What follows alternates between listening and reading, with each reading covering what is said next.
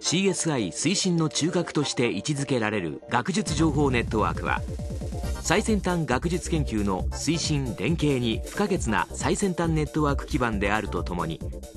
我が国の大学などにおける学術研究や教育活動全般を支える情報ライフラインとなるネットワークです。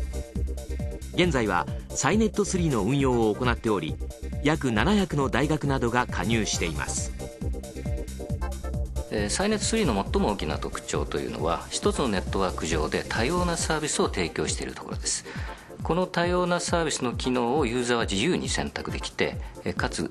まあ、自由に組み合わせることが可能です。例えばあのユーザーの通信環境に合わせた、まあ、転送レイヤー例えば IP とかイーサネットを自由に選択できる。それからネットワーク上でですね、まあ、連携をセキュアに支える VPN という機能を提供していること。それから通信品質を保証するための通信品質制御機能。これも自由に選択できる。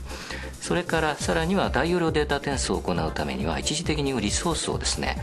確保するようなレイヤー1オンデマンド。これは世界で初めて NI が提供しているんですけれどもこういったサービスを展開しています。